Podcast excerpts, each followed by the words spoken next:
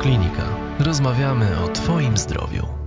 Witam Państwa bardzo serdecznie. Z tej strony Ewa Michalska, redaktor naczelna portalu Radioklinika, a moim dzisiejszym gościem jest e, pani Marta Koziarska, farmaceutka, e, z którą współpracujemy już od ponad dwóch lat, redaktorka portalu Radioklinika. Witaj Marta.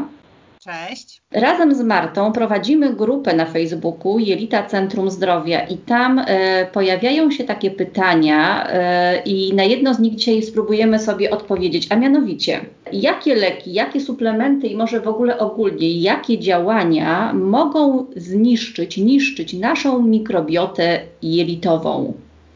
E, I tutaj zrobię taki, Marto, jeżeli pozwolisz, krótki e, wstęp e, i powiem o tym, że skład ilościowy i jakościowy naszej mikrobioty ulega ciągłym wpływom licznych czynników zewnętrznych, które działają na nasz organizm. I on się zmienia bardzo dynamicznie w zależności od naszej diety, od stosowanych suplementów, od leków, a także od stresu, zwłaszcza tego przewlekłego, czy na przykład od niedoborów snu które gdzieś tam się pojawiają, tak, my zarywamy noce i on, to też może mieć wpływ na obniżenie odporności organizmu i na skład mikrobioty jelitowej.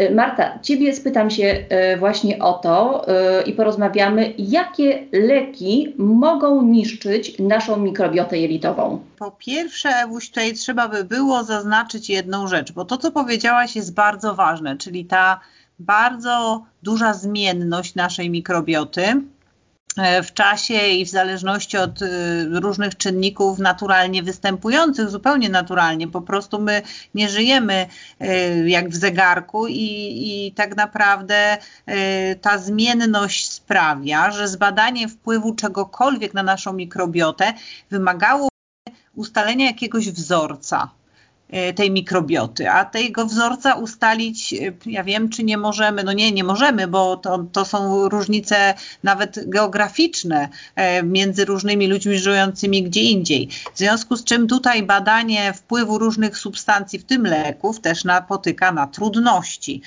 żeby stwierdzić, że na przykład był to wpływ leku, a nie wpływ choroby, ponieważ przecież leki podaje się osobom chorym prawda, a nie zdrowym. W związku Do, z czym dokładnie tak. To są, to są bardzo duże trudności, aczkolwiek w różnych badaniach przeprowadzonych e, no, wyodrębniono takie grupy leków, o których na pewno możemy powiedzieć, że wpływają na mikrobiotę i teraz niszczą, bo ty pytałaś o niszczące, no więc tak, wiadomo, że ze względu na swój, na swój profil działania, pierwszą z tych grup i wszystkim znaną będą antybiotyki i y, to nie ma co do tego wątpliwości, ponieważ no, ich działanie jest przeciw a, drobnoustrojowe, prawda? W związku z czym tutaj będziemy spodziewali się zmian. E, no oczywiście również e, leki przeciwgrzybicze, ale to nie w tym sensie, bo my oczywiście pamiętamy tylko i wyłącznie o bakteriach tych dobrych naszych, no ale wiemy, że w naszym organizmie żyją również grzybki, nie jest ich dużo, stanowią jakąś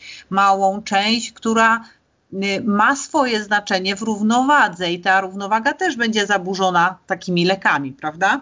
Tak. Y, drugie, y, znana, druga znana grupa leków, która wpływa na mikrobiotę, na jej zmiany i to niekorzystne, nie tylko związane z samymi organizmami, ale także z przemieszczaniem się ich w naszym jelicie przez zmianę pH Y, y, układu pokarmowego.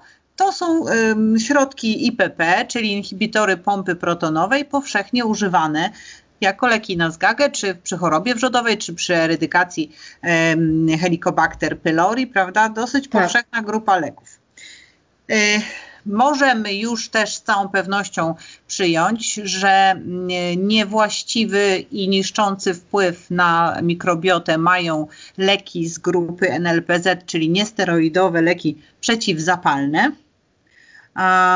bo też e, mają właśnie działanie przeciwdrobnoustrojowe, a oprócz tego jeszcze niszczące na, samo, e, na sam układ pokarmowy, na jego śluzówkę, zmieniające warunki życia tychżeż bakterii Dużo badań wskazuje na zmiany powodowane metforminą, takim popularnym lekiem, który jest stosowany jako pierwszego rzutu w cukrzycy. Mhm.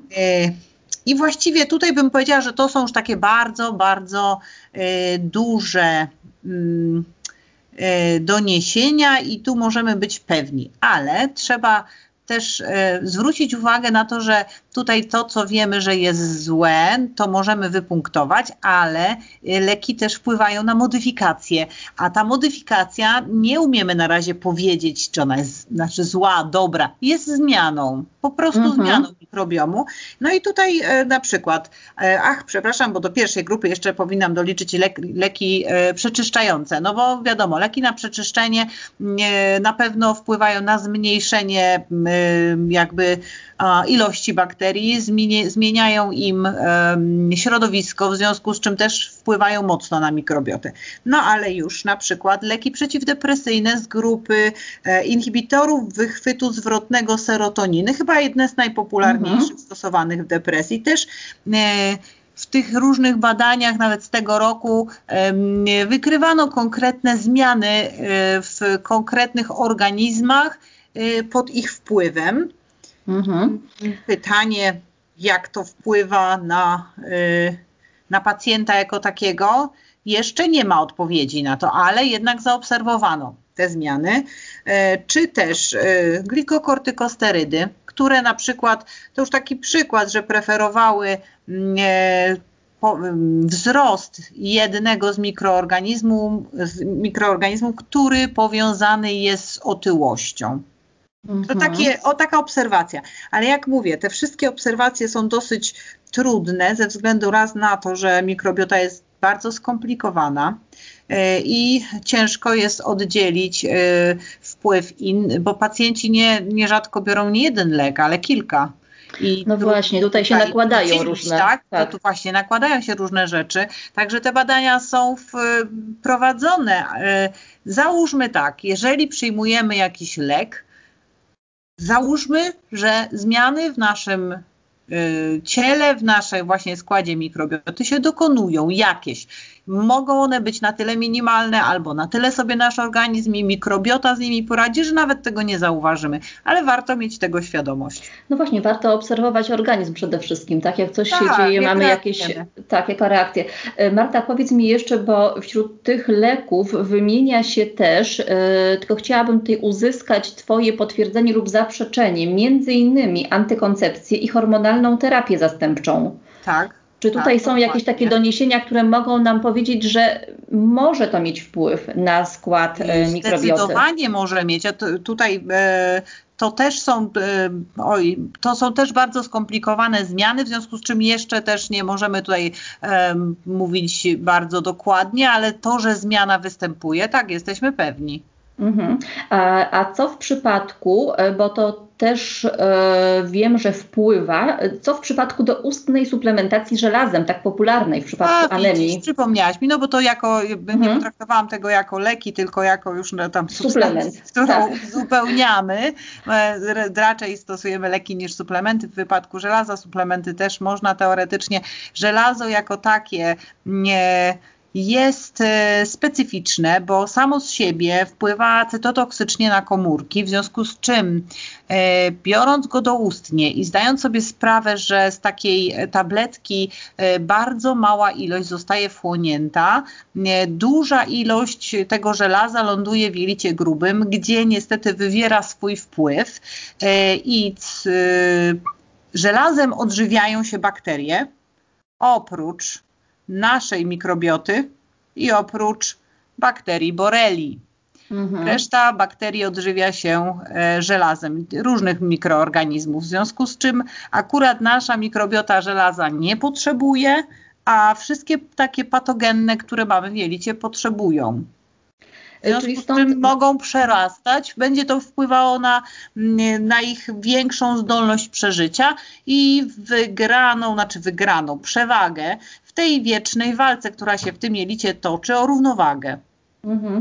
Czyli tutaj, Marta, to też e, odeślemy zaraz e, do artykułu, który e, pisałyście razem z Izą, która jest dietetykiem klinicznym, współpracujecie razem, o suplementacji żelazem. Lepsza jest jednak uzupełnianie niedoborów żelaza dietą po prostu. Tak? Żywieniowo, tak? tak Żywieniowo. Mhm. Mhm. Jeżeli tylko parametry nie są już naprawdę bardzo niskie, to po prostu należało, to będzie oczywiście dłużej trwało, E, z tym dłużej trwało, no to też chyba nawet pisałam o tym w artykule, że no też nie do końca, bo organizm się przed żelazem broni, więc y, tabletki też w pewnym momencie zaczną tracić na skuteczności. No ale powiedzmy, że jeżeli żywieniowo i dobrze się to ustawi, posiłki, które będą promowały wchłanianie żelaza, dodatkowe jakieś wzmacnianie wchłaniania tego żelaza, to lepiej właśnie w ten sposób dietetyczny to uzupełniać. Jest bezpieczniej o wiele, powolutku to sobie idzie, ale ładnie widać progres. No właśnie.